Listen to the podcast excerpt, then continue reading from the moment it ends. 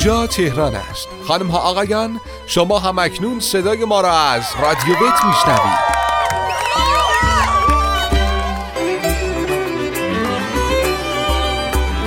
فرقی نمی‌کنه. الان تو مترو باشید یا تو تاکسی.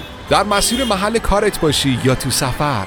مشغول ورزش باشید یا استراحت. شاید هم دارید به گلوگیه هاتون می‌رسید. و یا شاید لحظاتی رو در کنار حیوانات خانگیتون سپری می‌کنید. ما تو رادیو ویت در هر لحظه و هر کجا که باشید کنارتونیم. این بار رنگ دیگه ای رو به تار و پود لحظه هاتون خواهیم داد. رنگی به جرفای دامپزشکی، محیط زیست و سلامت عمومی جامعه.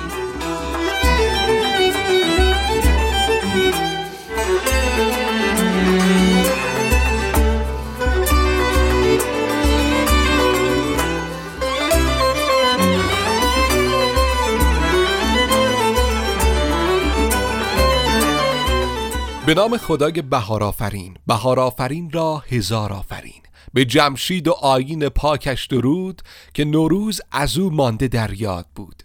شنوندگان خوب و عزیز رادیو وید سلام به روی ماه شما. امیدوارم که احوالتون خوب باشه و در شکفتن جشن نوروزی براتون در همه سال سرسبزی جاودان و شادی اندیشه پویا و آزادی و برخورداری از همه نعمتهای خدادادی رو آرزومندم. با اولین اپیزود از مجموعه پادکست های گفتگو محور رادیو وید خوش اومدید. من رامتین زاهدی همراه با همکار خوبم سرکار خانم ارغوان قاسمپور سرد دبیر این برنامه در این اپیزود پیرامون بیماری کشنده و البته زئونوز یا همان مشترک بین انسان و حیوانات یعنی بیماری هاری یا ریبیس در کنار شما خواهیم بود. اما چرا این موضوع رو انتخاب کردیم؟ چون بعد از ابتلای دو تن از شهروندامون به بیماری هاری می‌شد جوانه ترس و دلهوره رو در وجود مردم حس کرد. موضوعی که باعث تشویش اذهان عمومی در پی فوت این عزیزان شده بود و دغدغه ما برای ساخت این اپیزود در رادیو بیت اما داستان از چه قرار بود؟ عامل این بیماری چه میکروارگانیسمی است؟ راه های ابتلا به بیماری به چه صورت است؟ پاتوژنز آن چگونه است؟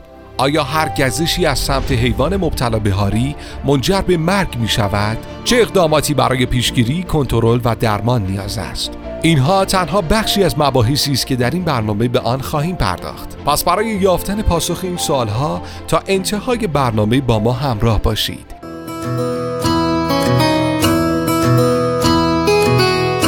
برای قرنهای طولانی نسلهای مختلف بشر با بیماری های ناشناخته دست به گریبان بودند. بیماری های عفونی زخمهایی که هیچ وقت خوب نمی شدن تا اون حسبه و وبا. تصور کنید توی یه روستا چند شب متوالی صدای زوزه بیاد و سگ سرگردانی هم در اطراف روستا دیده بشه. بعد یه روز یه مرد جوون و سالم بعد از کار روزانش به خونه برمیگرده. بلافاصله کمتر از یه ساعت علائمی مثل ترس از نور، ترس از جریان هوا و ترس از صدا از خودش نشون میده. بعد از چند ساعت راه گلوش بسته میشه و نمی‌تونه نفس بکشه، نه چیزی بخوره و در نهایت هم بر اثر خفگی و عوارض دیگه میمیره. برای مردمی که اطلاعات خاصی از منشأ بعضی بیماری ها نداشتند برای اجداد دور ما این علایم ترسناک و حراسآور بودند. تبدیل شدن یه انسان سالم به موجودی که از همه چیز میترسه و به خودش میپیچه و باعث دلهوره بقیه میشه از نظر اونها یه چیز شیطانی بود. هیچ دلیلی جز حلول شیطان در بدن آدمیزاد نمی‌تونسته باعث این تغییرات بشه. شاید خیلی طول کشید تا بالاخره ربطی منطقی بین گاز گرفتگی جانور مریض و بروز این اتفاقات پیدا شد. اما هنوز هم در بیشتر نقاط دنیا مردم ترجیح می‌دادند فکر کنن یه روح پلید تو بدن حیوانی مثل سگ، روباه، گربه یا خفاش فرو رفته و اون حیوان که خطرناک شده با گاز گرفتن باعث مرگ انسان ها میشه. این ماجرای ترسناک تا سال 1885 ادامه داشت. تا روزی که لوی پاستور بالاخره با تلاش زیاد تونست برای این بیماری کشنده واکسنی تهیه کنه. و یکی از مهلکترین اتفاقاتی که می‌تونست به راحتی باعث مرگ یک انسان سالم یا یک کودک آسیب پذیر بشه رو از فهرست کشنده ها خارج کنه. همونطور که تا اینجای برنامه متوجه شدید در ابتدا قراره که همراه بشیم با جناب آقای دکتر روزبه بشر رئیس بخش تحقیقات و مرکز رفرانس هاری انیستیتو پاستور ایران تا ببینیم ماهیت این بیماری چیه و در مواجهه با اون چه اقداماتی ضروری است. و اما در ادامه در صورت ابتلای حیوانات به هاری شاهد چه علائمی خواهیم بود و دامپزشکان با چه چالش هایی روبرو خواهند شد؟ برای پاسخ به این سوالات هم در خدمت جناب آقای پروفسور داریوش شیرانی رئیس بیمارستان دامهای کوچک دانشکده دامپزشکی دانشگاه تهران و جناب آقای دکتر پیام محبی رئیس جامعه دامپزشکان ایران و مجموعه بیمارستان های دامپزشکی تهران خواهیم بود. و در پایان برنامه نیز گریزی خواهیم زد به مسئولیت اجتماعی شهروندان و همچنین پیرامون موضوع مدیریت شهری و پسماندها با جناب آقای مهندس ایرج زاهدی کارشناس ارشد مدیریت شهری گفتگویی خواهیم داشت. و اما خانم ها آقایان پیش از آغاز این مبحث اسپانسرهای محترم برنامه رو که در ساخت و تولید این اپیزود ما رو یاری کردند خدمت حضورتون معرفی می‌کنیم.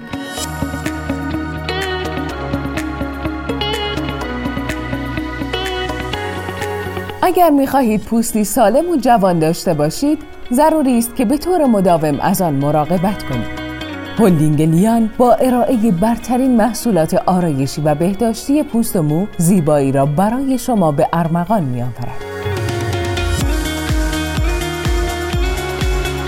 هلدینگ لیان برای شمایی که به سلامت پوست و موی خود اهمیت می دهید با مدیریت سرکار خانم میساقی ما را در اینستاگرام به نشانی لیان dot holdings دنبال کنید.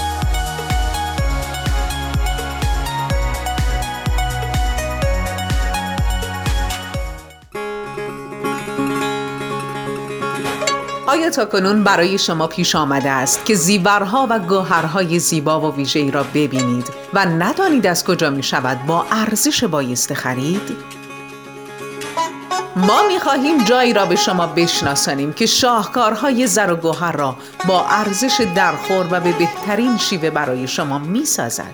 پس همکنون گوشی همراهتان را بردارید و در این استاگرام یزدگرد گلد را جستجو کنید و هر آنچه از زر و گوهر می خواهید در یزدگرد ببینید.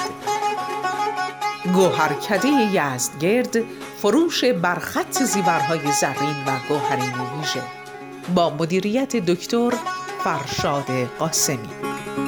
و اما با نگاهی گذرا به تیتر خبرگزاری ها در چند هفته اخیر به وخامت اوضاع و دلهوره ها پی می‌بریم. فوت دو شهروند تهرانی بر اثر ابتلا به هاری زنگ خطری رو به صدا درآورده. یکی از این دو نفر بی خانمان و دیگری ساکن باقی در غرب تهران بودند که هر دو با گزش از سمت سگ هار به این بیماری مبتلا شدند. اما متاسفانه با سهلنگاری هایی که صورت گرفت و البته عدم آگاهی و دانش کافی هیچ گونه مراجعی به مراکز درمانی صورت نگرفت. در نهایت پس از بروز علائم این موضوع با مراکز مرتبط مطرح شد که با عرض تأسف خیلی دیگه دیر بود. بعد از بروز علائم دیگر هیچ درمانی برای اون مطرح نشده. به همین دلیله که مورتالیتی یا میزان کشندگی بالایی برای هاری مطرح شده. پس میبایست اقدامات مناسب و منطقی پس از گزش رو همه شهروندان و به ویژه افرادی که ارتباط مستقیم با حیوانات و یا شغلهای مرتبطی با این بیماری دارند به صورت کامل بدانند. از این رو همراه خواهیم شد با اولین میهمان برنامه. به نام خدا سلام عرض می‌کنم خدمت شما و شنوندگان عزیز. من دکتر روزبه بشر رئیس بخش تحقیقات و مرکز رفرانس هاری انستو ایران هستم. در خدمتتون هستم. خیلی هم ممنونم از اینکه تشریف رو بردیم و خیلی خیلی خوشحالیم از اینکه در خدمتتون هستیم. آی دکتر در قسمت اول برنامه می‌خواستم اول یک موضوع کلی رو باهاتون مطرح کنم. می‌خواستم ببینم که در مواجهه با کیس مشکوک به هاری ما چطوری می‌تونیم به یقین برسیم چه روند و آزمایش هایی رو برای تشخیص باید در نظر داشته باشیم و آیا این تشخیص قطعی هستش؟ بله. خب ببینید بیماری هاری همطور که فرمودید بیماری ویروسی خطرناک و کشنده ای هست که مهمترین بیماری زونوز یا بیماری مشترک بین انسان و حیوان نام برده شده. و تمام پستانداران خونگرم امکان ابتلا به بیماری هاری رو دارند بنابراین انسان هم خب مثل بقیه پستانداران خونگرم می‌تونه مبتلا به هاری بشه. معمولا از طریق گزش این اتفاق میفته یعنی انسان از طریق گزش حیوانات مبتلا به هاری مبتلا میشه. حیوانات هم از طریق گزش حیوانات دیگه. بیشترین موارد هاری از طریق سگ منتقل میشه. یه چیزی بین 95 تا 99 درصد موارد ابتلا به هاری از طریق سگ منتقل میشه. ولی حیوانات دیگه هم می‌تونن بیماری رو منتقل کنن. خانواده سگسانان مثل گرگ شغال یا حیوانات دیگه حتی گاو و گوسفند هم می‌تونن بیماری هاری رو منتقل کنن. علائم هاری علائم تیپیکی هست ویروس ویروس نوروتروپ هست به سیستم عصبی حمله می‌کنه. درست. و از محل گزش به سمت سیستم اعصاب مرکزی هم حرکت می‌کنه. وقتی به مغز رسید تکثیر می‌کنه و بعد از تکثیر ویروس علائم تیپیک هاری ظاهر میشه. علائم تیپیک هاری در انسان اولش خب وقتی ویروس وارد شد یه مقدار مثل بقیه بیماری ویروسی یه مقدار به خاطر واکنش بدن به ویروس یه مقدار دچار خستگی میشه تب خفیف ممکنه داشته باشه خود بیحالی و بی‌حوصلگی. ولی بعدا کم کم وقتی ویروس به مغز تمام علائم تیپیک بیماری هاری بروز می‌کنه که به صورت نورگریزی آبگریزی عدم امکان بل هست. به تدریج که پیشرفت می‌کنه ممکنه در بعضی از موارد بیماری به صورت خشن ظاهر میشه و مریض آژیت است ممکنه دست و پاشو تکون بده یا فرض کنید بزنه چیزی رو بشکنه که مجبور میشن مریض رو ببندن و آرام بخش بهش تزریق کنن. در نهایت بعد از پیشرفت بیماری بیمار وارد دوره کما میشه و به خاطر ایست تنفسی و قلبی فوت میشه.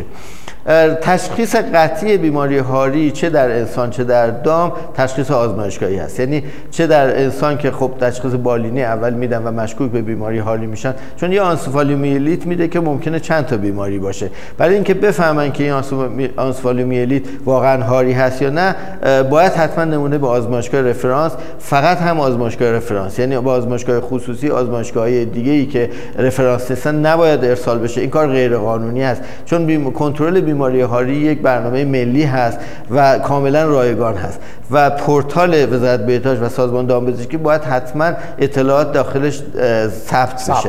بنابراین مراکز پزشکی مراکز دامپزشکی اگر به هر case مشکوک به هاری برخوردن باید حتما به سازمان مرکزی. یعنی اگر فرض کنید کلینیک های دامپزشکی مرکز دامپزشکی case مشکوک به هاری رو دیدن موظفن حتما به دامپزشکی استان اطلاع بدن. اونا کارشناس دارن میان نمونه گیری می‌کنن از اون حیوان. اگر حیوانی زنده است و مشکوک به هاریه ممکنه یوتانایزش بخوام بکنن و بعد نمونه گیری کنن. اگر هم خب حیوان تلف شده باشه که خب نمونه گیری از مغز انجام میشه نمونه ای که برای آزمایشگاه رفرانس قابل قبول هست نمونه مغز حیوان مشکوک به هاری هست. نمونه مغز باید با کیت مخصوصش و فرمی که به همراهش هست اون فرم فرم استانداردیه که در بخش هاری انستیتو پاستور طراحی شده.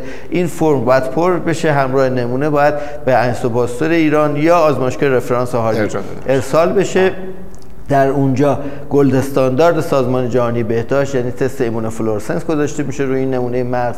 و اگر نمونه مثبت شد قطعا بیماری هاری هست. دیگه به صورت حساسیت تست 100 درصد هست و میشه 100 درصد به اصطلاح اطمینان داشت که این بیماری بیماری هاری بوده. اگر نمونه منفی شد ما برای اینکه اون چند درصد خطای احتمالی رو بپوشونیم نمونه رو به مغز موش تزریق می‌کنیم. هر نمونه داخل مغز 10 تا موش تزریق میشه و اگر واقعا ویروس هاری وجود داشته باشه موشا مبتلا به هاری میشن و تلف میشن. اون وقت دوباره از مغز اون موشا دوباره میایم لام می‌گیریم و دوباره تست ایمونوفلورسنس انجام میدیم. برای اینکه اطمینان پیدا کنیم که موشا به خاطر هاری تلف شدن. در نمونه انسانی هم باز به همین صورت است. منتها فرقش اینه که در نمونه انسانی ممکنه که فرد هنوز فوت نشده باشه و برای تشخیص بیماری در بیماران زنده مشکوک به هاری اونجا دیگه خب نمونه مغز نمی‌تونیم داشته باشیم. بنابراین نمونه بزاق هست. سه نمونه بزاق به حجم تقریبا یک تا پنج ام ال میلی لیتر به فاصله سه تا 6 ساعت از بیمار گرفته میشه. به اضافه اینکه یه تکه کوچیکی از پوست گردن فرد برداشت میشه. جایی که حداقل 10 تا فولیکول مو داشته باشه. اون رو برای ما باز به آزمایشگاه رفرانس هاری فقط در انستوباستور ایران. آزمایشگاه رفرانس هاری نمونه انسانی فقط انستوباستور تهران هست. بعد به اونجا ارسال کنن. و ما اونجا از روی پوست گردن دوباره تست fluorescence می‌ذاریم. در مورد بزاق تست real-time PCR می‌ذاریم. و اگر فرد مبتلا به هاری باشه خب در اون مرحله آزمایش تشخیص داده میشه. اگر فرد فوت بشه حتما نمونه مغزش دوباره برای تایید باید برای ما ارسال بشه که اونجا دوباره نمونه تست fluorescence روی نمونه مغز می‌ذاریم و تایید میشه که فرد مبتلا به هاری مبتلا به هاری. چقدر عالی. پس با این تفاصیل دیگه کاملا جواب ما قطعیه نسبت بله. به این بیماری خیلی هم عالی. و در رابطه با حالا تشخیص کالبد گشایی با تشخیص در بالین چه تفاوت هایی وجود داره بین اینها؟ و توی هر کدوم دقیقا ما چه بخشهایی رو باید مورد سنجش قرار بدیم؟ در حیوانات کالبد گشایی فقط به صورت به از علائم دیگه شاید به شک به هاری بکنیم. فرض کنید حیوانی که مبتلا به هاری میشه دچار پیکا میشه دچار مثلا سنگخاری چوبخاری گاهی ممکنه دنداناش بشکنه و دندانه خودش هم بخوره داخل معده حیوان هار. شما قطعات سنگ و چوب و چیزهای دیگه پیدا می‌کنید به اضافه دندانای خود حیوان رو. ولی از نظر کالبد گشایی به اصطلاح گروس پاتولوژی ما در مغز حیوان هار چیزی نمی‌بینیم که از روی اون یا در بافتات چیزی نمی‌بینیم که از روی اون به بیماری هاری شک کنیم. ولی همینطور که عرض کردم داخل معدهش می‌تونیم مثلا اینجور چیزا رو اگر ببینیم می‌فهمیم که خب ممکنه به هاری مبتلا بشه. بیشتر علائم بالینی است که ما راهنمایی می‌کنه به سمت هاری در مورد انسان هم آنسفالومیلیت هست که خب خیلی وقتا واقعا نمیشه تشخیص داد که این هاریه یا بیماری دیگه مثل گیلنباره و اینا. که باز همینطور که عرض کردم تشخیص آزمایشگاهی هست که قطعا می‌تونه تفریق بده بین بیماری هاری و بیماری دیگه به اصطلاح چیز عصبی رو. درسته. آی دکتر حضرت علی یک طرح تحقیقاتی مبنی بر القای آپوپتوز در سلول های عصبی آلوده به ویروس هاری چند وقت پیش ارائه دادید که خب امکانش هست در مورد این موضوع بیشتر برام توضیح بدید. یه چیزی که اینجا هستش این طرح برای درمان بیماری آیا مطرح شده و حالا با این فرضیات آیا بعد از بروز علائم هم امیدی به کنترل و درمان وجود خواهد داشت؟ خب ببینید پروسه آپوپتوز و اوتوفاژی پروسه های داخل سلولی هستن که باعث میشن سلول در حقیقت خود به خود خودش خودش رو نابود کنه. در مواردی که صلاح بدن صلاح می‌دونه به صورت غریزی این اتفاق میفته ویروس هاری ویروس هوشمندی است. به صورت خیلی موزیانه میاد آپوپتوز رو به تعویق همینطور اوتوفاژی رو به تعویق میندازه یا مختل می‌کنه. باعث میشه که سلول سالم بمونه. به چه علت؟ برای بقای خودش. یعنی ویروس از این استراتژی استفاده می‌کنه برای اینکه بیشتر عمر کنه بیشتر سلول سالم بمونه تا بتونه بیشتر تکثیر کنه و بیمار رو بیشتر مبتلا کنه. طرحی بود که همکار مثلا بنده و همکارای من داشتیم روش کار می‌کردیم که اون پروسه به جلوگیری از آپوپتوز رو شاید بتونیم از ویروس هاری به عنوان وکتور استفاده کنیم. برای اینکه بتونیم از طریق ویروس هاری داروهایی رو یا مواد بیولوژیکی رو یا فرض کنید آنتی رو منتقل کنیم به سلولایی که دارن دچار آپوپتوز میشن و ما نمی‌خوایم آپوپتوز دچار آپوپتوز بشن. به صورت vector عمل کنیم. از یه طرف یه تفکر دیگه ای وجود داره که شاید بتونیم به صورت داروهایی طراحی کنیم که به خود ویروس هاری رو block کنه و باعث بشه که اون آپوپتوز زودتر اتفاق بیفته. برای اینکه فردی که دچار بیماری هاری شده قبل از اینکه تمام مغزش درگیر بشه زودتر ویروس block بشه و به بیماری هاری رو بتونیم ما یه جوری بعد از ابتلا بتونیم کنترل کنیم. آی دکتر از اونجایی که این ویروس تنها در خفاش ها ویره میده سابقه قطع عضو برای جلوگیری از انتشار ویروس بروز علائم و مرگ در تاریخچه پزشکی و دامپزشکی وجود داره آیا؟ بله تو کتاب قدیمی دامپزشکی اگر مطالعه بفرمایید روش های قدیمی کنترل بیماری هاری چون اون موقع خب ویروسی که نمیشناختن. می‌دونستن یه عاملی است که از محل گزش سگ منتقل میشه تو کتاب های قدیمی مثل مال کتاب اخوینی بخاری یا کتاب ابن سینا یا رازی. شما می‌بینید که روش رو ابداع کردن که گاهی وقتا روش ها سوال برانگیز بود. مثلا تو محل محل زخم تاج خروس میذاشتن یا مغز اون حیوان اون سگ گیرنده رو میخوروندن به اون شخصی که به صلاح مصدوم شده. بله. یکی دیگه هم از روش ها همین بود. میومدن با آهن داغ اون عضوی رو که گزیده شده رو میسوزوندن. و از این طریق خب سعی می‌کردن اون حالا اون عامل عامل بیماری رو کنترل کنن. گاهی هم با قطع و گاهی وقتا وقتی میسوزوندن اون بافت تمام بافت عصبی و عروق و اینا از بین می‌رفت و خود به خود مجبور بودن که عضوم قطع کنن. این روش ها بود. یه درصدی از بیمارا خب زنده میموندن چون به حال ممکن بود از اون طریق بتونن ویروس تو محل از تو محل از بین ببرن. ولی خب یه مقداری هم خب موفق نبودن و فرد فوت می‌کرد. مواردی که مبتلا به هاری معمولا میاد معمولا موارد پیشرفته هاری است. یعنی وقتی که علائم ظاهر میشه و به اصطلاح فرد دیگه دچار هاری شده دیگه کارش نمیشه کرد. یعنی دیگه نمیشه. فقط یه دستورالعمل میلواکی هست که در مورد 16 نفر به کار برده شده و این 16 نفر ریپورت شده که این 16 نفر زنده موندن.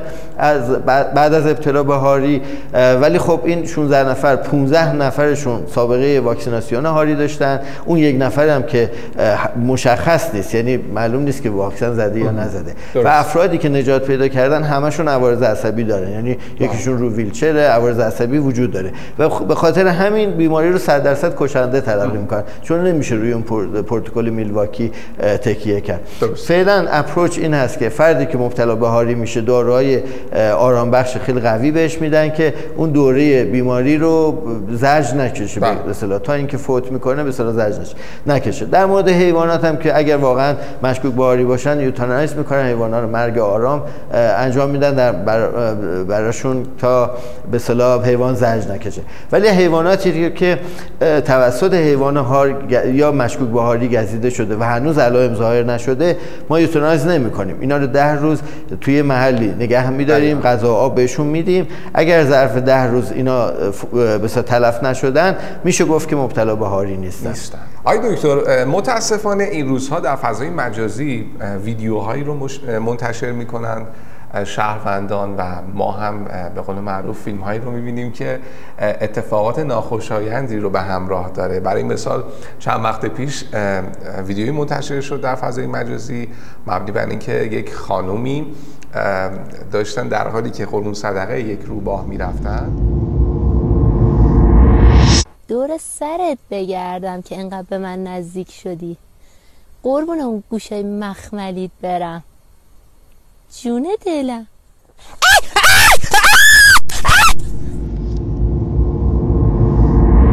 ناگهان روباه بهشون حمله می‌کنه و این خانم دچار گزش میشه.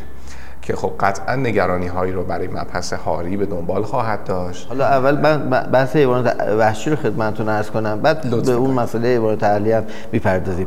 ببینید کلا وارد شدن به محدوده یا نزدیک شدن به حیوانات وحشی کار درستی نیست. بله. یعنی هم به اصطلاح محدوده اینا به خطر میفته جونشون به خطر میفته خیلی موارد هست این حیوانات رو دست آموز می‌کنن. یعنی اینقدر بهشون غذا میدن اون حیوان دیگه از انسان نمیترسه. و نزدیک میشه اون وقت یه شکارچی میاد اونا رو شکار می‌کنه. این بحث نج... به بقای خود اون حیوانات و بحث محیط زیست و ایناست. ولی از نظر بیماری هاری نزدیک شدن به حیات وحش اصلا کار درستی نیست. به خصوص به حیواناتی مثل روباه گرگ شغال. به خصوص باز بین حیوانات روباه. روباه مخزن اصلی بیماری هاری در اروپاست در آلمانه. بر اساس مطالعاتی که خود بنده برای پایان‌نامه دکترای تخصصی خودم انجام دادم تا قبل از اون فکر می‌کردن که گرگ مخزنه. در حالی که گرگ نمی‌تونه مخزن باشه چون دوره بیماری در گرگ خیلی کوتاهه. مخزن بیماری طبق تعریف حیوانی است که بتونه اون عامل بیماری برای مدت طولانی در بدن خودش نگه داره بدون که علائم بالینی ظاهر بشه.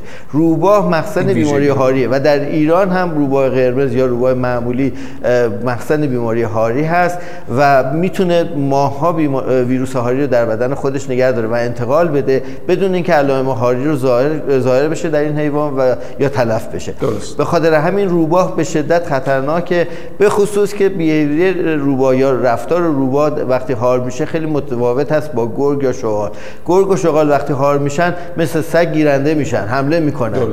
به هر چیزی حمله می‌کنن. روباه خیلی وقتا مظلوم میشه و این باعث میشه که خیلی از افراد حالا دلشون میسوزه برای کمک به حیوان یا می‌خوان نازش کنن نزدیک میشن گاز می‌گیره. مثل همین فیلمی که شما فرمودین که اون خانم داشت قرم صدقه اون روباه می‌رفت که روباه خب گازش گرفت. موارد اینجوری خیلی خیلی به ما مراجعه میشه. افرادی که میرن برای حالا به این حیوانات نزدیک میشن حالا یا تو باغ وحش یا بیرون تو فضای بیرون تو پارک های وحش بیرون به این حیوانات نزدیک میشن و دچار گزش میشن. درست. مواردی ما داشتیم از طریق به انتقال هاری از طریق روباه به انسان سال دو سال گذشته چند مورد ما داشتیم که از طریق روباه به انسان منتقل شده بود.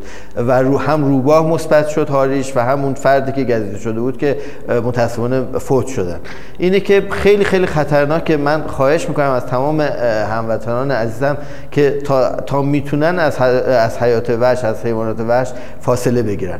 آی دکتر حالا در ادامه صحبت که فرمودید یک موضوع دیگه هم هستش که ما باش روبرو هستیم. اونم اینه که حالا یک سری از دوستان علاقمند هستند به اینکه بیان یک سری از گونه هایی که در معرض خطر انقراض هستند و گونه هایی که متعلق به حیات وحش هستن رو نگهداری می‌کنن. حالا می‌تونیم یکی از اینا رو هم بهش بپردازیم. مثلا چیزی که باهاش روبرو میشیم معمولا علاقه به اینکه حالا از جوندگان نگهداری کنن مثل سنجاب و میان مثلا گزارش می‌کنن میگن که خب این سنجابی که ما نگه داشتیم در فضای منزلمون ما رو گاز گرفته و این گزشه آیا ما رو ممکنه دچار بیماری هاری بکنه؟ تو ببینید جوندگان حالا موش خرگوش خوکچه هندی سنجاب همه اینا البته ما حالا خرگوش ها رو دیگه دونده نمیگیم میگیم لاگومورف ولی به حال اینا هم قبلا جزو جوندگان طبقه بندی می‌شدن. به حال تمام اینا جزء پستانداران خونگرم هستن و اگر ویروس هاری وارد بدنشون بشه مبتلا به هاری میشن. ولی از نظر اپیدمیولوژیک تا الان هیچ جای دنیا گزارشی از انتقال هاری یا هار شدن حیوان انتقال هاری از طریق جوندگان به انسان گزارش, گزارش نشده. دلیلش هم دو تا چیز هست. یکی اینکه خب در بیشتر موارد این حیوانات تو قفس یا جای نگهداری میشن که تماسی با حیوان هار ندارن. ولی نکته دوم اینه که اگر هم یه موقعی حیوان هاری مثل سگی گرگی روباهی شغالی اگر سنجابی رو بگزه دیگه اون حیوان زنده نمیمونه. یا میخورتش یا میکشتش بالاخره اون حیوان زنده نمونه که بخواد به انسان انتقال بده. بعد مسئله سوم مسئله اینه که این حیوانات اونجوری که سگسانان اگریسیو هستن و حمله می‌کنن موقعی کار میشن این حیوانات اونجوری نیستن که بخوان حمله کنن. نوع به اصطلاح ساختمان دندانشون مثل اونا برنده نیست که بخواد به اصطلاح بیماری هاری رو منتقل کنه. ولی خب موارد گزش وجود داره. خب معمولا خب بچه سنجاب تو قفس نگه میدارن. خب معمولا برای بچه ها می‌خرن. خب اون بچه ها کنجکاون هی میرن مثلا سر به سر حیوان می‌ذارن. خب اونم گازشون می‌گیره. ولی سنجابی که از بچگی تو قفس بوده و تماسی با حیوانات دیگه نداشته که خب نمی‌تونه هار باشه که. بنابراین بیماری هاری رو از این طریق نمی‌تونن مبتلا کنن ولی همونطوری که از کردم تو آزمایشگاه بله ما به موش ویروس هاری رو تزریق می‌کنیم و هار میشیم. فقط یه نکته رو من عرض کنم. در مورد جوندگانی مثل موش یا رت یا هم موش صحرایی که توی جوبا جوبای شهر هستن اینا خب ما تا الان گزارشی برای انتقال هاری از این حیوانات به انسان نداشتیم. ولی نکته ای که هست اینه که در بعضی از شهرستان ها حالا در تهران موردی نداشتیم ولی در خیلی از شهرستان ها جانوری زندگی می‌کنه به نام مانگوس یا موش خرما یا خدنگ. که هم تو منطقه جنوبی ایران داریم هم تو منطقه شمال غربی و غرب ایران داریم. دو, دو گونه داره خدنگ بزرگ خدنگ کوچیک. این حیوان گوشتخواره. اصطلاحا بهش موش خورما میگن ولی موش نیست این حیوان. این حیوان گوشتخواره این جانور گوشتخواره. بسیار حیوان کنجکاویه از هر سوراخی نفوذ می‌کنه و وقتی هار میشه اگریسیو میشه و جنگنده میشه و گاز می‌گیره. اون حیوان یکی از مخازن احتمالی ویروس هاریه که ما داریم روش مطالعه می‌کنیم ببینیم که واقعا می‌تونه اون می‌تونه مخزن بیماری هاری باشه و خیلی خطرناک. مواردی هست که به ما مراجعه میشه حالا به بخش واکسیناسیون به مراجعه میشه و مثلا از روستای شهرستانی هستن و اینا واقعا نمی‌دونن که اینی که اینا رو گزیده موش رت بوده یا اینکه خدنگ بوده. اون موارد رو ما واکسیناسیون انجام میدیم در موردشون چون نمی‌دونیم که اون شخص واقعا درست تشخیص داده یا نه. ولی در مورد سنجاب خرگوش یا مثلا خوکچه اینا نه. همستر اینا واکسیناسیون هاری انجام نمیشه. یه موضوع دیگه هم که حالا مطرح میشه آی دکتر توی حالا بحث بالینی دامپزشکی در واقع خب افرادی هستن که حالا مراجعه می‌کنن و حامی هایی هستن که حالا دوست دارن از یک حیوان آسیب دیده حمایت کنن.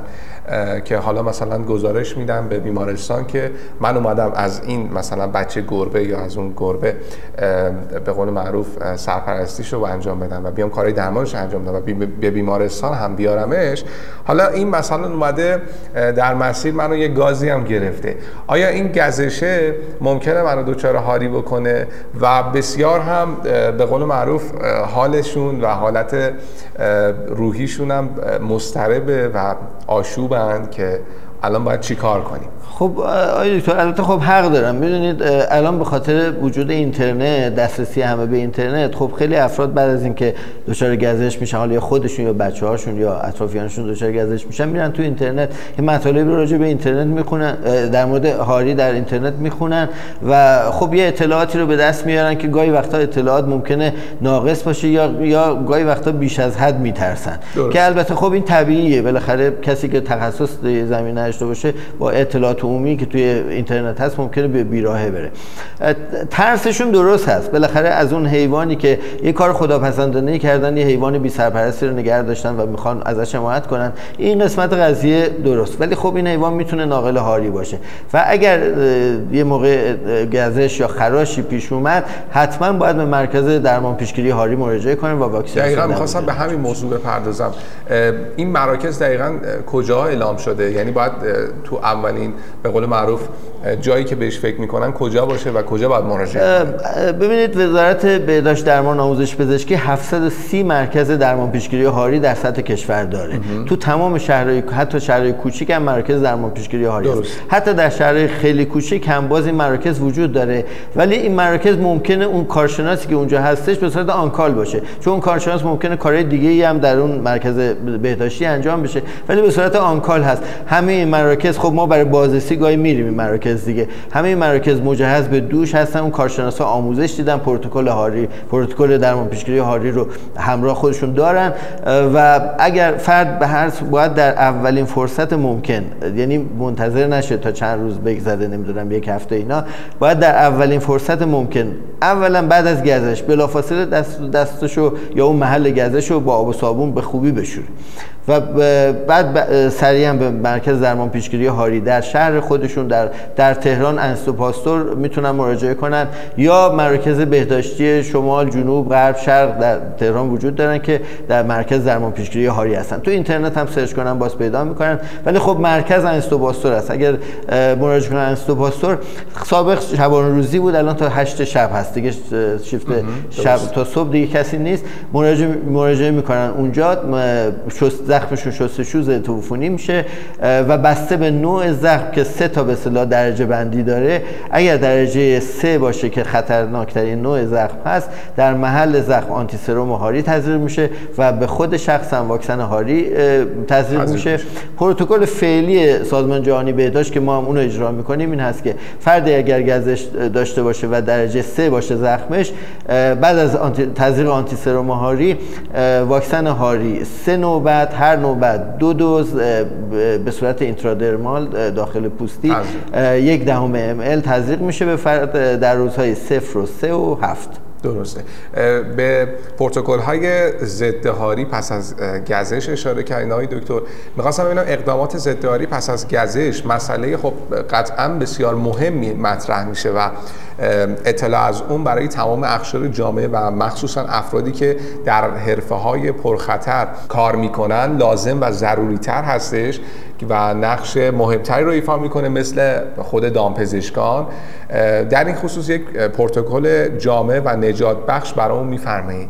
بله برای مردم مردمی که تو جامعه حضور دارن واکسن هاری به صورت روتین تزریق نمیشه. به خاطر هزینه خیلی زیادش و این می‌دونید که برنامه کنترل هاری برنامه ملی هست و کاملا رایگانه.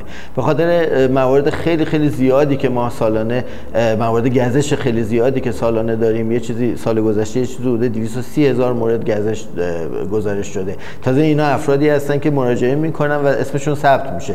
ما اعتقاد داریم موارد گزش خیلی بیشتر هست. خیلی از افراد هستن که اهمیت نمیدن و مراجعه نمی‌کنن. به خاطر همین تعداد بالا نمیشه به همه افراد واکسن زد. بنابراین واکسیناسیون در مورد افرادی که تو جامعه هستن بعد از گزش انجام میشه. اگر خدا نکرده گزش اتفاق افتاد انجام میشه. ولی در مواردی که مشاغلی که پرخطر هستن مثل افرادی که تو آزمایشگاه ویروس شناسی با ویروس هاری کار می‌کنن مثل مایی که تو بخش رفرانس هاری با ویروس هاری کار می‌کنیم جاهایی که روی تولید ویروس هاری واکسن هاری کار می‌کنن. و دامپزشکا جنگلبانا کارکنان محیط زیست افرادی که در مرز خطر هستن اینا درمان پیش قبل از مواجهه می‌گیرن. بله. درمان قبل از مواجهه دو دوز واکسن هست یعنی در حقیقت دو بار مراجعه چهار تزریق. در روزهای صفر و هفت. این کار انجام میشه. در مورد افرادی که تو آزمایشگاه در آزمایشگاه تشخیصی هاری کار می‌کنن هر شش ماه یک بار تیتر آنتیبادی این افراد بر علیه هاری تست میشه و اگه تیتر پایین اومده باشه دوز بوستر دریافت می‌کنن. در برای دامپزشک‌ها افرادی که در جامعه هستن سالی یک بار. یا باید تیتر آنتیبادی در موردشون به کار گرفته بشه یا اینکه حالا بسته به نوع واکسنی که بهشون تزریق میشه معمولا رو جعبه واکسن می‌نویسه.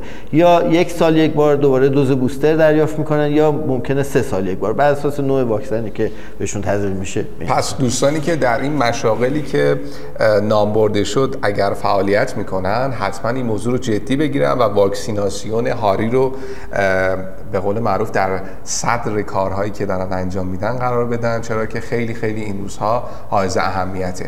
خب معذرت می‌خوام. من فقط در ادامه اون صحبت مبحث قبل خدمتتون عرض کنم. ببینید برای افرادی که درمان پیش از مواجهه می‌گیرن مثل دامپزشکا بله. یا هر فردی که به حال به هر صورتی قبل از مواجهه واکسن می‌گیره این به معنی ایمنی کامل نیست. یعنی اگر دامپزشکی واکسن هم زده دوباره اگر دچار گزش شد بر اساس اون پروتکلی وجود پروتکلی که وجود داره باید مراجعه کنه دوباره واکسیناسیون هاری در موردش انجام میشه. که ما به اصطلاح میگیم صفر و سه. یعنی یکی یه دوز روز صفر یه دوز روز سه دوباره واکسن هاری در موردش انجام میشه. چون بیماری کشنده است نمیشه ریسک کرد. آیا دکتر چه تفاوتی در انواع واکسن هاری وجود داره که حالا فکر می‌کنم که به دو روش آی ام و آی دی تزریق میشه؟ در بله. مورد اینم برامون والا واکسن هاری که برای تزریق به انسان حیوان تولید میشه واکسن کشته است. یعنی از نظر نوع واکسن جفتشون واکسن, واکسن کشته هستن. چرا؟ چون بیماری بیماری کشنده است. نمی‌تونن واکسن زنده به ریسک کنن واکسن زنده. و تا الان هم واکسن کشته ای که تولید شده حالا معمولا واکسن recombinant و اینا هم تو بازار نیست. بیشتر واکسن کشته است که روی بالا با روش مختلف رو کشت سلول ساخته میشه یا روی جنین اردک ساخته میشه که تجاری هست و هم در مورد انسان به استفاده میشه هم در مورد دام. در مورد حیات وحش واکسنش فرق می‌کنه واکسن زنده است که داخل تومه گذاشته میشه. تومه های مخصوصی است که باز اینم سورس خارجی داره. ما تو ایران هنوز تولید نمی کنیم و اینا رو خیلی قیمتش بالاست که اون واکسن واکسن زنده است که برای حیات وحش طراحی شده.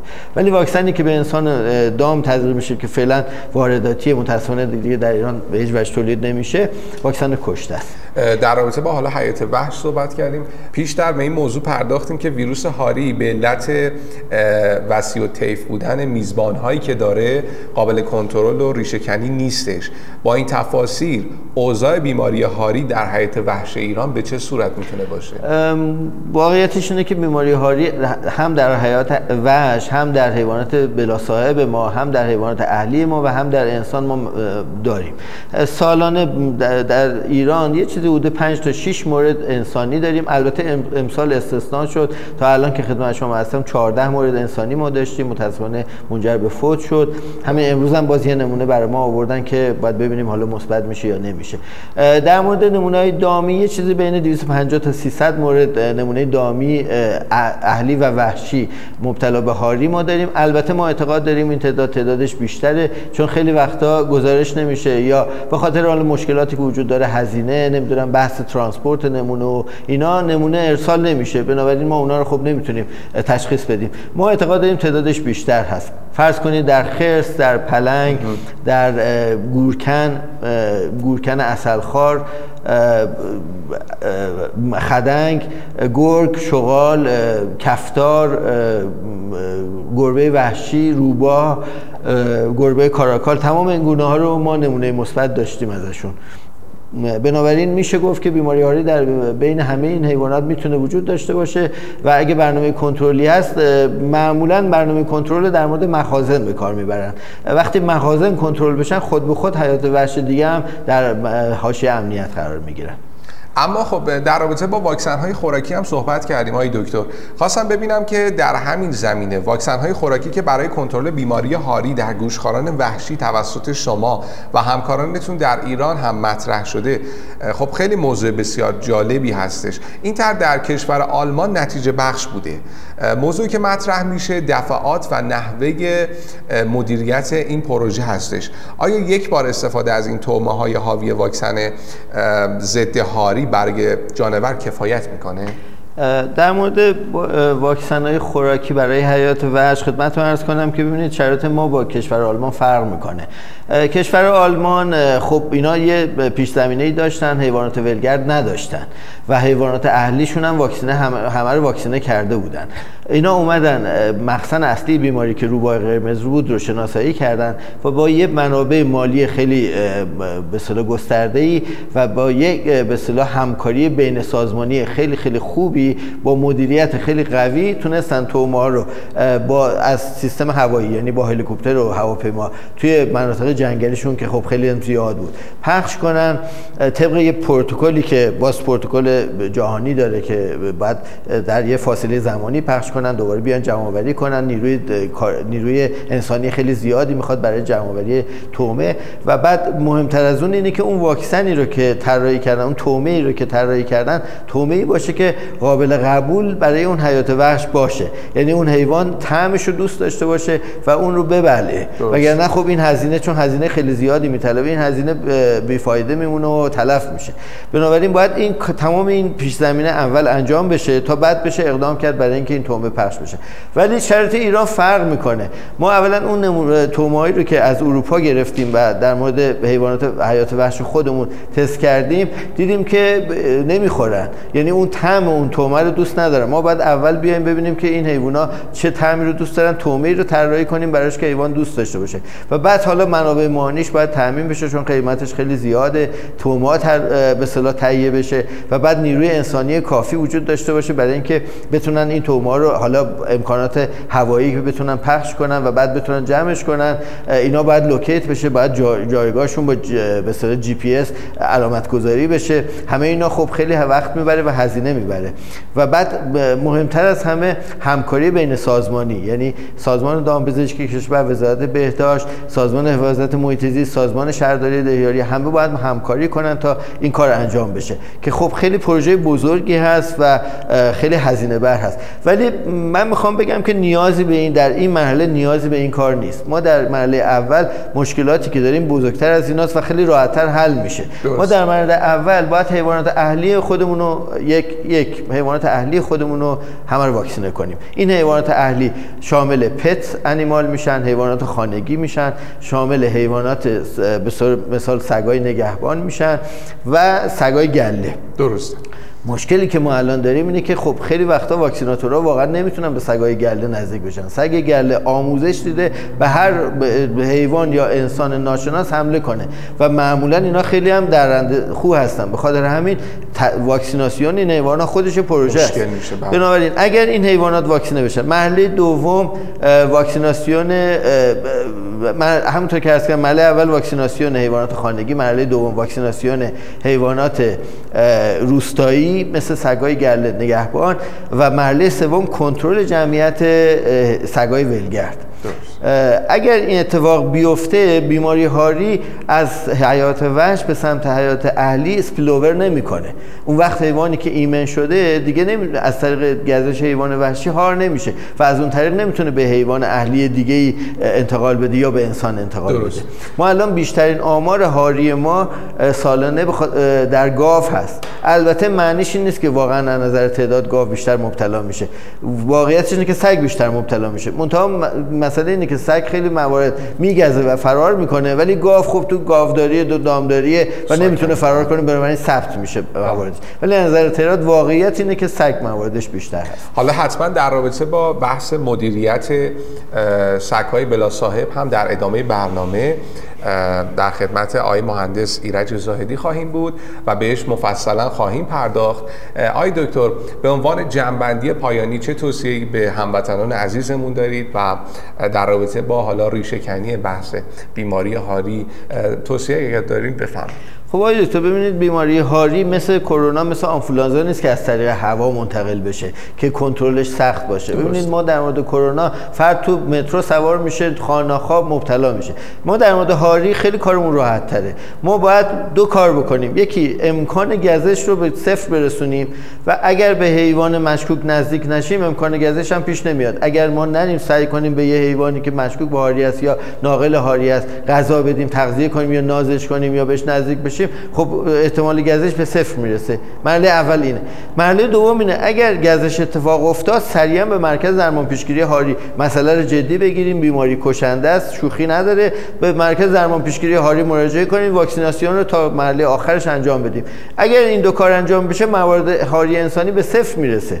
حالا البته مواردی داریم که مثلا موردی داشتیم که یه کارگر افغانی تو چادر توی یه باقی خوابیده بود و اون خواب بود یه دونه روبا اومد صورتشو گزید و مبتلا به هاری شد فوت شد. ولی اون مورد هم بعد از گزش هر چقدر خانواده‌اش بهش گفته بودن مراجعه کن برای درمان پیشگیری هاری مقاومت کرده بود به خاطر ترس از اینکه شناسایی نشه و مراجعه نکرده بود و هار شد. بله. بنابراین حتی اگه گزش هم اتفاق افتاد اگر افراد مراجعه کنن به مرکز درمان پیشگیری هاری و این کار به موقع انجام بشه 100 درصد ایمن میشن و دیگه خطر مرگ به صفر می‌رسه. خیلی هم ممنونم از شما. مرسی از اینکه تشریف آوردید و مرسی از اطلاعات بسیار بسیار خوب و ارزندهتون. واقعا استفاده کردیم. امیدوارم شنوندگان خوب رادیو ویت هم از این برنامه لذت برده باشند در ادامه برنامه با ما همراه باشید. آری اغلب با گاز گرفتن به وسیله حیوان بیمار به انسان منتقل میشه. فقط چند گام کوچک کافیه تا از خطرهای جدی ناشی از این وضعیت نجات پیدا کنیم. گام اول. حیوانات خانگی رو واکسینه کنید و در سفرها هم حیوانات وحشی رو از فاصله دور تماشا کنید. ممکنه حیوان وحشی هار رام به نظر بیاد و علائم هاری نداشته باشه. به فرزندانتون یاد بدین که هیچ وقت به حیوانات ناآشنا نزدیک نشن و اگه احساس کردین حیوانی وضعیت عادی نداره به سازمان دامپزشکی استان اطلاع بدین. گام دوم. اگر دچار گاز گرفتگی خفیف توسط حیوانات شدید می‌تونید با شستن زخم با آب و صابون و استفاده از پمادهای آنتیبیوتیک روی محل گاز گرفتگی مشکل رو تا حد زیادی حل کنید اما اگه زخم عمیق بود یا پوست پاره شده بود و خونریزی شدیدی داشت به اولین مرکز درمانی مراجعه کنید. گام سوم. اگر گاز گرفتگی توسط حیوانی وحشی انجام شده از پزشکتون راجع به نیاز به واکسن هاری سوال کنید. اگر هم در پنج سال گذشته واکسن کوزاس تزریق نکردید و زخم عمیق یا کثیفه احتمالا نیاز به یک تزریق یادآوری پیدا می‌کنید شنوندگان عزیز رادیو ویت ممنون که تا اینجای برنامه با ما همراه بودید. اما برای بررسی بالینی بیماری هاری افتخار این رو داریم که در خدمت استاد عزیزمون جناب آقای پروفسور داریوش شیرانی متخصص بیماری های داخلی دام کوچک دانشگاه تهران و جناب آقای دکتر محبی هستیم. سلام عرض می‌کنم خدمت شما. امیدوارم که احوالتون خوب باشه و ایام به کام شما. سلام. امیدوارم خوب باشه. مرسی. من خدمت شما رامتون عزیز و شنوندگان عزیز سلام عرض آی دکتر سوالات متعددی این روزها در رابطه با هاری مطرح میشه. یکی از این سوالات اینه که خب بعد از ابتلای حیوان خانگی سگ یا گربه در دوره کمون آیا صاحب پت هیچ نشانه خاصی رو می‌تونه شناسایی کنه تا هرچه سریعتر برای اقدامات درمانی بتونه مراجعه کنه به بیمارستان ها یا کلینیک های دامپزشکی؟ بسم الله الرحمن ببینید همونطور که همه می‌دونن بیماری هاری در اکثر مواقع به وسیله گاز گرفتن منتقل میشه. این یکی از نشونه های خیلی خوبیه که اگه مثلا حیوانشون بردن پارکی جایی و حیوان مورد ازش قرار گرفت اینا یک مورد مشکوک تلقی کنن. که اصولا حیوان خونگی نباید دچار هاری بشن یعنی اگه یک سگ یا گربه ای دچار حیوان خانگی دچار بیماری هاری بشه نشون میده که صاحبش اصلا تو واقع دام پزشکی نبوده هیچ سوالی هم از هیچ دام پزشکی نپرسیده و بسیار بسیار بد تا کرده با این حیوان و حالا مثلا حیوان و حیوان دعوا کرده گاز گرفته هرچی اصلا نرفته به هیچکی بگه. این اصولا هاری بیماری حیوانات خانگی قطعا نیست هیچ جای جهان. این خیلی این نکته خیلی مهمه. درسته که علکی هم از هاری نترسن مثلا ما خیلی از مراجعه کنندگانمون میان میگن که ما گربه داریم ما دو تا واکسن هاری اینو بزنیم. چرا؟ این دو روز هی داره ما رو گاز می‌گیره. خب بدبخت دندون در میاره داره گازشون می‌گیره بچه گربه طول سگ داره دندون در میاره این کار می‌کنه. و این روزها حالا شما با مردم صحبت که می‌کنی این استرسه و این تنشه به وجود اومده تو جامعه که نگران این بحث هاری باشن بیشتر شده باشه و به خاطر حالا اتفاقات اخیری که به وجود اومد و اون دو نفری که فوت شدن در اثر بیماری هاری خب دو نفر فوت شدن متاسفانه ولی خب ما توی منطقه داریم زندگی می‌کنیم که شرق کشورمون تو پاکستان و افغانستان و پاکستان سالی دو سه هزار نفر تلفات هاری داره. تو عراق و افغانستان شاید اصلا آماری وجود نداره. و این منطقه مشکل هاری رو همیشه ما داریم. اما واقعا بخوای به نسبت حساب کنی با اینی که ما هاریمون یه رقمی یا دو رقمی مشابه به یه رقمیه خب این نشون میده که ما خیلی خوب داریم تو ایران کار می‌کنیم. ولی باز هم به خاطر اینکه بحث کنترل بیماری هاری مدیریت درش نقش داره من فکر می‌کنم حتی یک نفر فوتی هاری هم در کشور ما زیاد دقیقا. نگران کنن نگران کنن ما واقعا باید به اون سمت بریم که هاری رو مدیریت کنیم و هاری رو در واقع تلفات انسانی هاری رو صفر کنیم. ما تلفات دامی هاری رو هیچ وقت نمی‌تونیم صفر کنیم. هیچ وقت نمی‌تونیم. ولی تلفات انسانی هاری رو به راحتی می‌تونیم صفر کنیم. اونم با آموزش و این داستان ها. یه حالت aggressive و پرخاشگری در واقع در حیواناتی که مبتلا به هاری شدن مشاهده میشه همیشه. این پرخاشگر شدن و تغییرات خلق و خو در سگ ها مشهودتر میشه یا تو گربه ها این علائم رو بیشتر می‌تونیم ببینیم؟ معمولا aggressive تر شدن و گربه ها ما بیشتر داریم. چون که هاری می‌دونیم که دو فرم خشن و aggressive یا تهاجمی و یک فرم خاموش داره درست. معمولا تو فرم خاموش حیوان دچار تغییر صدا یا تو نقاط خلوته. گربه معمولا فرم aggressive بیشتر خودش میشه فرم خشن فرم تهاجم.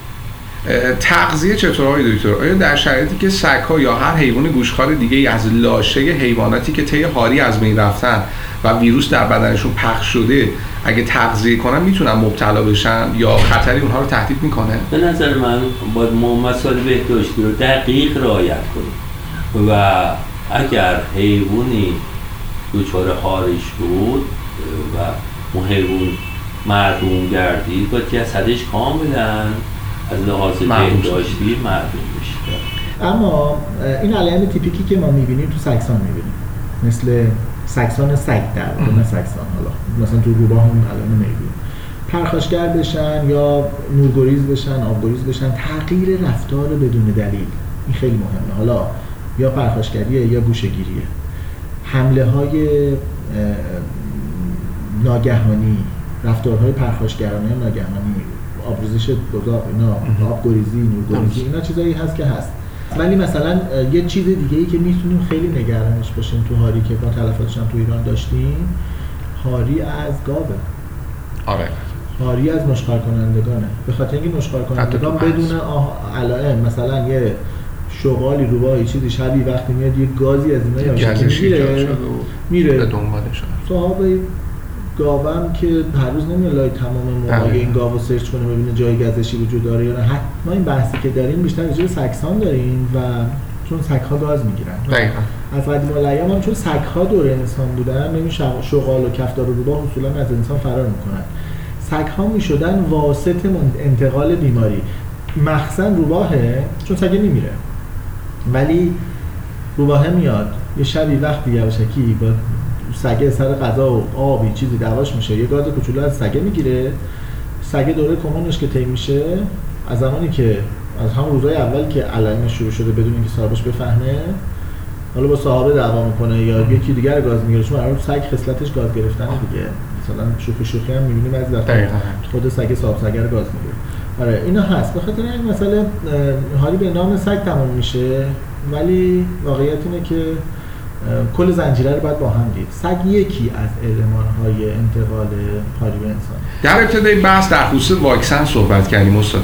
برنامه واکسیناسیون هاری به چه صورته و اینکه از چه زمانی صاحبین پت برای این مقوله میبایست مراجعه کنند؟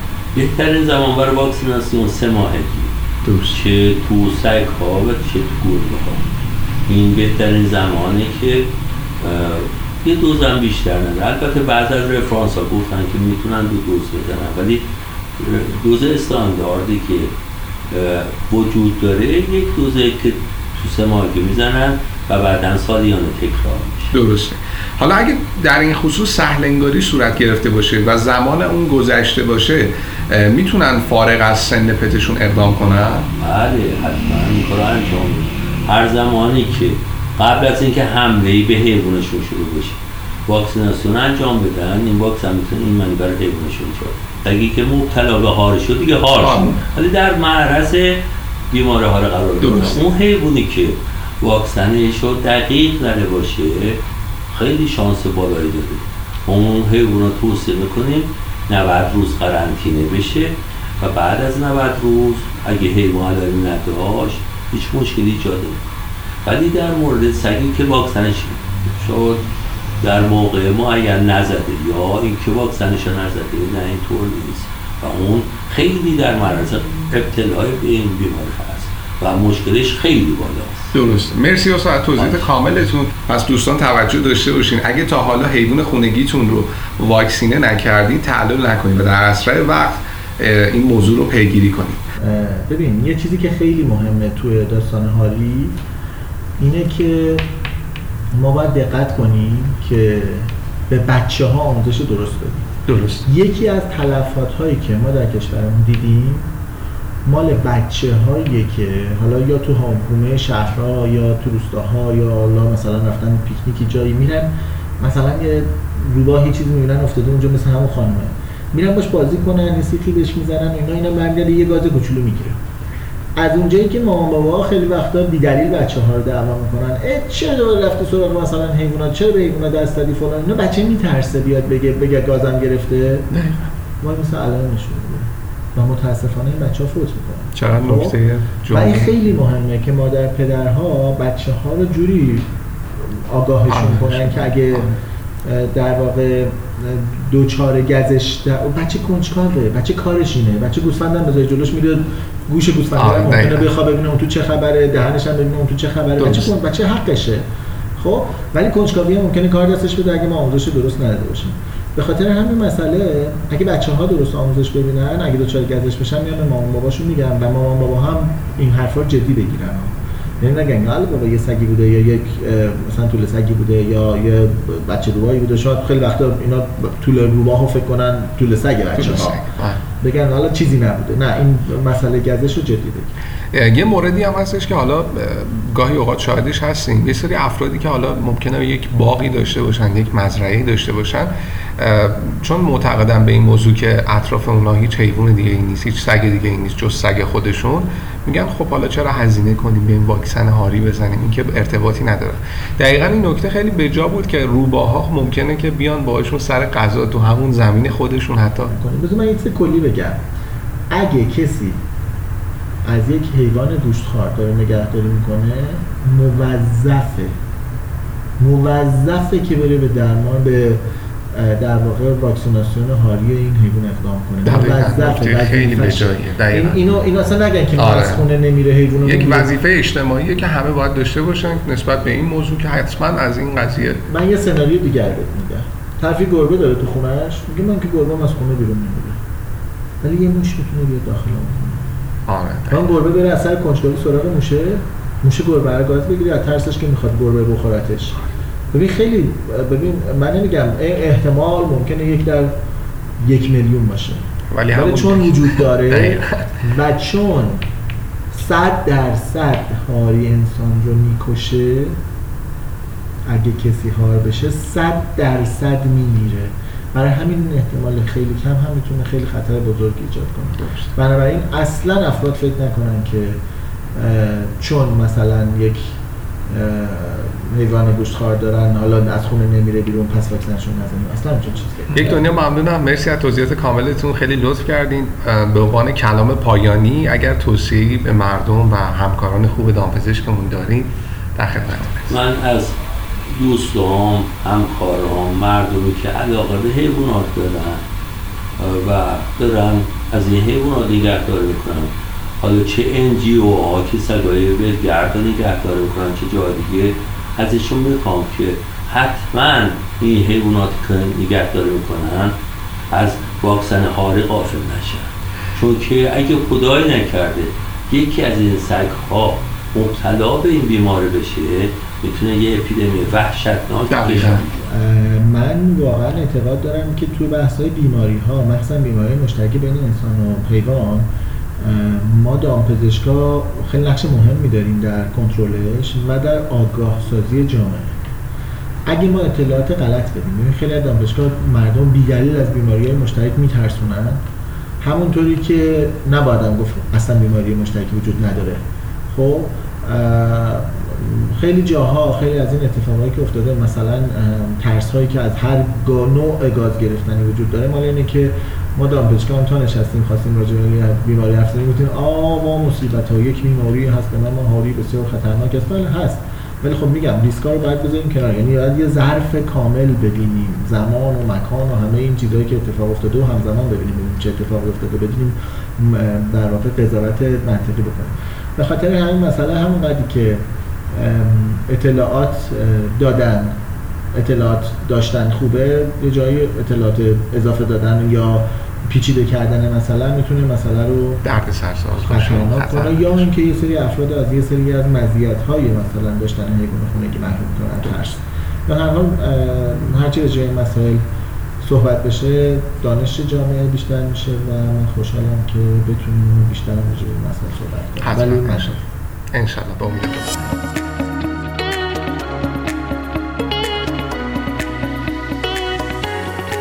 اگر می خواهید پوستی سالم و جوان داشته باشید ضروری است که به طور مداوم از آن مراقبت کنید. هلدینگ لیان با ارائه برترین محصولات آرایشی و بهداشتی پوست و مو زیبایی را برای شما به ارمغان می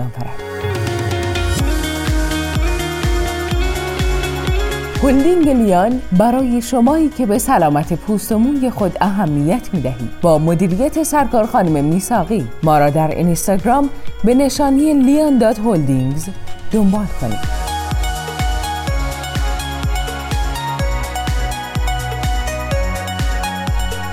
خانم آقایان بسیار خوشحالم از اینکه تا اینجای برنامه ما را همراهی می کنید اما در حالی که این روزها شهرداری ها با مشکلات متعددی دست و پنجه نرم می کنند موزل جدیدی تحت عنوان سگ های بی سرپرست یا سرگردان نیز نگاه ها رو به سمت شهرداری ها متمرکز کرده و شهروندان هنگام دیدن این گونه سگ ها که گاهی به صورت گله‌ای در محیط های شهری دیده میشن این سوال رو مطرح می کنند که چرا شهرداری ها این مشکل رو برطرف نمی کنند شبا هر شب ساعت یعنی پنج و شیش به بعد دیگه می‌بینی اینجا 20 تا 30 تا سگ جمع میشه. مسئولین باید این سگا رو جمع کنن. شما تو هر محلی میرید 10 تا 15 تا از این سگا هست. 5 6 تا سگ اینجا خوابیدن؟ شب تا صبح که اصلا ما خواب نداریم. پیش از این هم موارد دیگری از حمله سگهای وحشی دیده شده که اهمیت موضوع رو خیلی بیشتر کرده. من ساعت هفت مغازه باز کردم. اینجا نشسته بودم. مشغول کار بودم. یه دیدم یکی موامو می‌کشه. یه وایستادم دیدم سگ. الانم سه چهار روز بیشتر نیستش. من مجبورم با همین زخم کار کنم. هیچ که جوابگو هم نیست. و نتیجه گاز گرفتگی توسط این حیوان صحنه دلخراشی است که اتفاق افتاد. مال گرفت همونجا پولی معلومه گرفت. دست خود بردم تا پولی توی دست نگاه کن. چیکار کرده چی واجد وسط شهر ساعت هفت نیم الما کردم مثل سری پا سری پا الما کس روی چشمش گرفت. از اینجا رفت اونجا دیگری را گرفت. اونجا یک نگاوانی را گرفته بود. بیماری هاری که با افزایش تب و اختلاط در سیستم عصبی بدن همراه بوده مصری است و لازم است مراقبت های ویژه‌ای در مبارزه با آن صورت گیرد.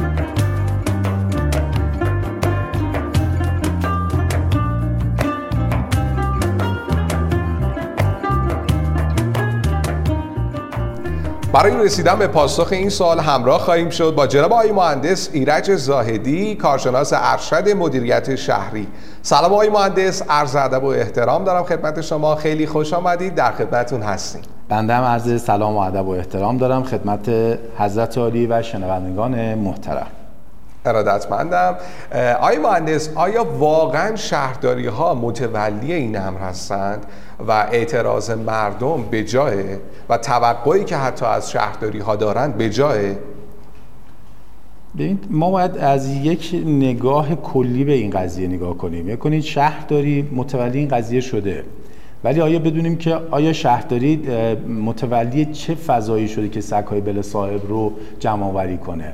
سگهای بلا صاحب چون یک حوزه تخصصی هست بر اساس اون اختیاراتی که در حوزه شهرداری در در اختیارشون گذاشته شده متاسفانه به نحو کافی نمی‌تونن بر اساس اون اختیارات بتونن ساماندهی کنن.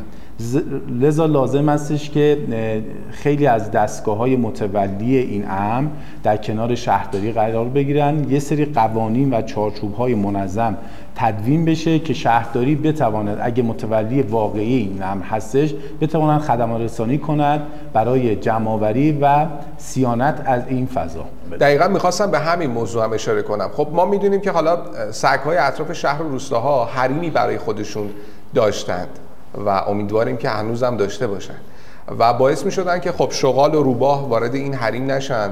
ولی خب همونطور که حالا صادقانه بخوایم بگیم همونطور که در گذشته مشاهده کردیم راهکار شهرداری ها حذف بود و معدوم سازی می‌کردن.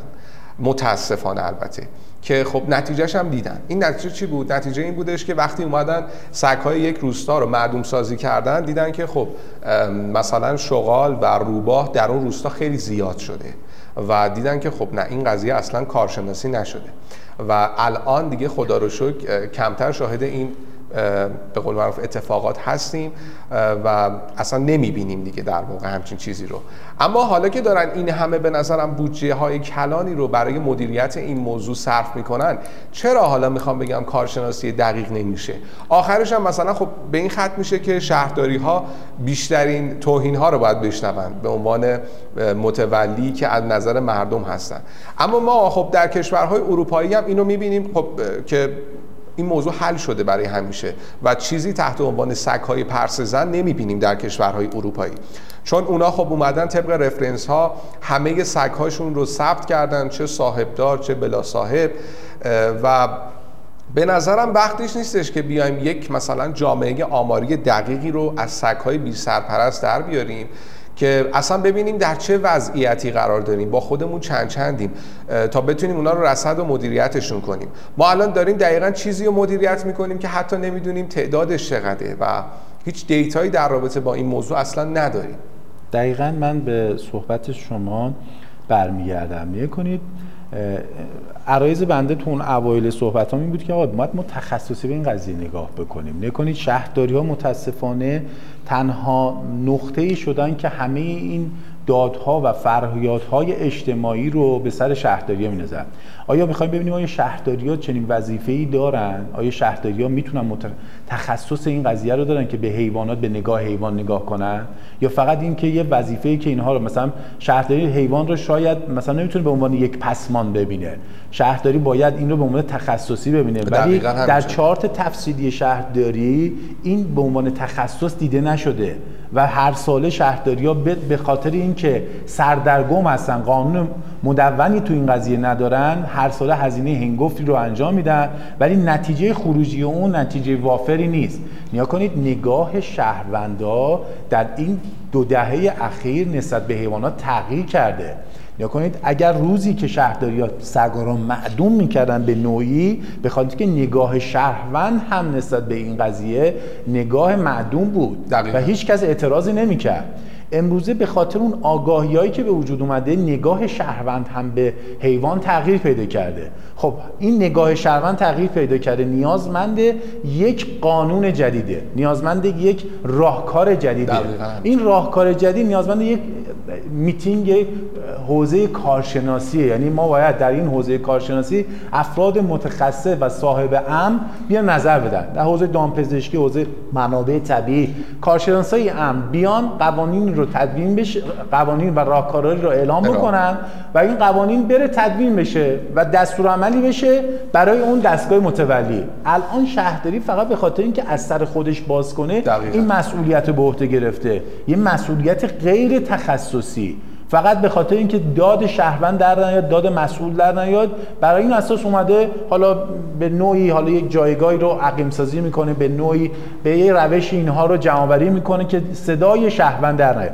ولی ما این رو به نگاه تخصصی نگاه نمی‌کنیم. چند تا عامل باعث شده که این بالاخره این حیوانات حتی اون خوی حیوانی خودشون هم از دست بدن. گفتم تو این 20 سال اخیر متاسفانه نگاه عموم مردم به حیوانات تغییر کرده. چه به گربه. شما الان گربستانان رو ببینید تو گربه هایی که در حوزه شهرها هستن ببینید به چه مقدار زیاد شده. به خاطر این نگاه ما شهروند نسبت به گربه تغییر پیدا کرده. سگ هم به همین شکل. نگاه ما نسبت به حیوانات تغییر پیدا کرد. این نگاه نیازمند دستورالعمله هم این دستورالعمل یک سوه نمی‌تونه باشه. این دستورالعمل باید هم از حوزه مدیریتی بهش نگاه بشه هم از حوزه شهروندی. یعنی شهروند خودش یک وظایف و یه مسئولیتایی داره در, در مقابل حیوانات. قرار نیستش که هر شهروندی اگر مثلا پسمانده و زیادی غذای خودش رو بگیره دستش به حیوانات بده. این نمی‌دونه که این کار باعث میشه که این حیوان هم از خوی خودش که به ناخواسته به سمت شکار می‌رفته دست برداره و بشینه خودش رو یک جانشین کنه در حوزه شهرها و روستا. حالا این غذارستان بخشش به پسمان برمیگرده بخشش به خوراکی که مردم به اینها میدن و بخشش به نگاه شهروند برمیگرده. درسته. دقیقا حالا می‌خوام به همین موضوع بپردازم. آی مهندس ببینید یکی از اصلی ترین و ابتدایی ترین اقداماتی که برای کنترل جمعیت سگهای بی سرپرست در محیط های شهری انجام میشه داد دقیقا همین مدیریت پسمانده. چرا که خب هنگامی که غذا به راحتی از طریق پسماندها در اختیار این نوع از حیوانات قرار نمی‌گیره میزان زاد و ولد اونها هم کاهش پیدا می‌کنه و در نتیجه حالا می‌تونه عواقب دیگه هم داشته باشه مثل اینکه حالا از بین رفتن توانایی اون سگ و از بین رفتن خلق و خوی اون سگ برای پیدا کردن شکار و پیدا کردن غذاش برای همین هم هستش که فکر می‌کنم اگه دقت کنیم کنار خیابونه ها که داریم میریم سگ ها همه منتظرن که یه ماشینی وایسه. خب خود این حالا یه عواقبی هم داره به دنبالش. اونم اینه که خب خیلی از تصادفات رو بیشتر کرده و می‌بینیم که سگ ها خیلی بیشتر دارن با خودروهای شهروندا تصادف می‌کنن. یک ساختار آلفایی دارن سگ ها اون ساختار آلفایی که حالا معمولا سگ آلفا یک سگ ماده هستش این خودش میاد نوع غذا و دریافت غذا رو برای اینها برنامه ریزی می‌کنه برای سگ های اون گله. وقتی ما میایم به اونها غذا رسانی می‌کنیم به صورت بی حد و هست در واقع اون ترکیب طبیعیشون و اون سیستم آلفاییشون هم داریم از بین می‌بریم به یک نحوی. کنید این مواردی که شما اعلام کردید من از سه بخش به این موضوع نگاه می‌کنم. یکی اینکه وظایف شهرداری نسبت به این حوزه چیه؟ دو وظایف شهروند نسبت به سکای پسمان چیه؟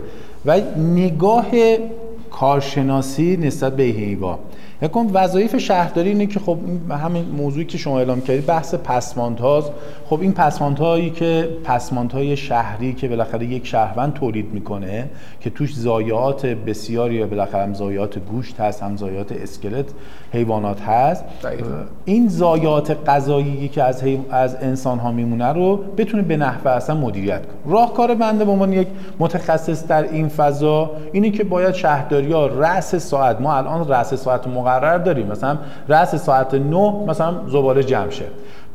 با توجه اینکه شهرها بالاخره گسترش پیدا کرده و تراکم جمعیتی زیاد شده و تولید زباله توسط شهروند زیاد شده و تفکیک زباله از مبدع صورت نمی‌گیره اینها چند عامل باعث شده که شهرداری ها در رأس ساعت خودشون یه مقدار زمان بر بشه. یعنی شهرداری می‌تواند اگر شهروندها بتوانن پسماند خودشون رو از مبدع تولیدشون که همون محل زندگیشون هست مدیریت بکنن و پسماند خشک و ترشون رو سوا بکنن و پسماندهایی که غذایی هستن رو فقط رأس ساعت نه بذارن بیرون شهرداری به رأسا می‌تونه اونها رو مثلا جمع بکنه به نحوه هستن. ولی متاسفانه ما نگاه می‌کنیم حتی موقعی که شهروندها این پسماند خودشون رو می‌خوان به مخازن بیارن گاهن حتی بدون حتی نایلکس میارن حتی بدون مثلا هیچ پوششی میارن. خب این پوششی که خالی میشه توی مخزن ها خب دسترسی حیوان هم لحاظ شامه به راحت دسترسی پیدا بله. می‌کنه هم که به خاطر اینکه تفکیک نمیشه حجم زباله بیشتر میشه. این حجم زباله چون بخشش گفتم شهروند مقصر بخشش هم حوزه شهرداری. حوزه شهرداری به خاطر اینکه این حجم تراکم پسمان بسیار زیاده خب رأس ساعت 9 شاید زمان بر بشه تا ساعت دیرباز شب شاید گاهن تا صبح هم زمان ببره که این زباله ها رو جمع کنیم. گاهن بعضی از مخازن رو در روز دو بار سه بار ما تخلیه می‌کنیم. به این دلیل که اینقدر حجم زباله زیاده دیگه رأس ساعت کلا از بین میره. ولی بهترین راهکار اینه که ما آگاهی سازی کنیم شهروندامون رو که زباله های با زباله های خودشون یک رفتار منطقی داشته باشن. اگه ما میگیم مثلا کشورهای خارجی کشورهای مثلا پیشرفته اومدن مثلا یک روش بهتری برای سگهای بلا صاحب دارن به خاطر اینکه شهروندم مشارکت کرده. شهروند دو این حوزه اومده ورود پیدا کرده اومده مشارکت کرده فرهنگ سازی شده. و شهرداری هم وظایف خودش رو انجام داده. الان متاسفانه همه همه اون بارهایی که باید بابت سیانت از این فضا هست رو شهرداری تحمل کرد متقبل شده. و شهرداری هم من خدمتتون عرض کنم چون نگاه کارشناسی به این قضیه نداره. این نگاه کارشناسی که مثلا بیاد آقا متخصصانه به این قضیه نگاه کنه نه. واقعا این رو نداره. فقط بر اساس دستور عمل ها میاد وظایف خودش رو انجام میده. خب دستور عمل ها هم متاسفانه گفتم به صورت مقطعی هستش و منابع و قوانین برای اون دیده نشده و شهرداریان اصلا نمی‌تونه یعنی سردرگمه تو این قضیه. بله, بله. بسیار عالی. واقعا حالا به نکات خیلی ارزنده ای پرداختین که کمتر حالا بهش اشاره می‌شد. و فکر می‌کنم که دقیقا می‌تونه یک راهکار بسیار بسیار مناسبی باشه برای این ما می‌خوام میگم این فضا نیاز به یک تفکر آگاهانه و اجماع عمومی در سطح کشوره که یک متولی خاص به نام شهرداری نداره. این متولی مختص به چند تا ارگان و چند تا از مجموعه از مدیریت از کشور باید در کنار هم قرار بگیرن. یک قانونی قانونی رو تدوین بکنن و این قانون هم دستورالعملی بشه به یک دستگاه و یا یک متولی خاص داشته باشه. و بر اساس اون قانون و دستورالعمل ها ما بتونیم بهترین راهکار رو انجام بدیم. ولی من پیشنهادم اینه که من خودم از دیدگاه مدیریت شهری اینه که به شهروندان خودم این آگاهی رو بدم. و می‌خوام حالا به عنوان جمعبندی دیگه تایم هم نداریم الان به نکات خیلی خوبی اشاره شد. اولیش این بودش که خب اومدیم به این موضوع اشاره کردیم که بحث حالا غذا به ها خودش یک رفرنسی داره که ما باید حالا بد نیست البته مسئولین امر هم به اونها به قول معروف یک نگاهی بندازن و یک نگرش درستی به این موضوع داشته باشن. و یک بحث مهمی دیگه که پیش اومدش این بودش که خود شهروندان مهمترین عامل هستند در مدیریت این موضوع.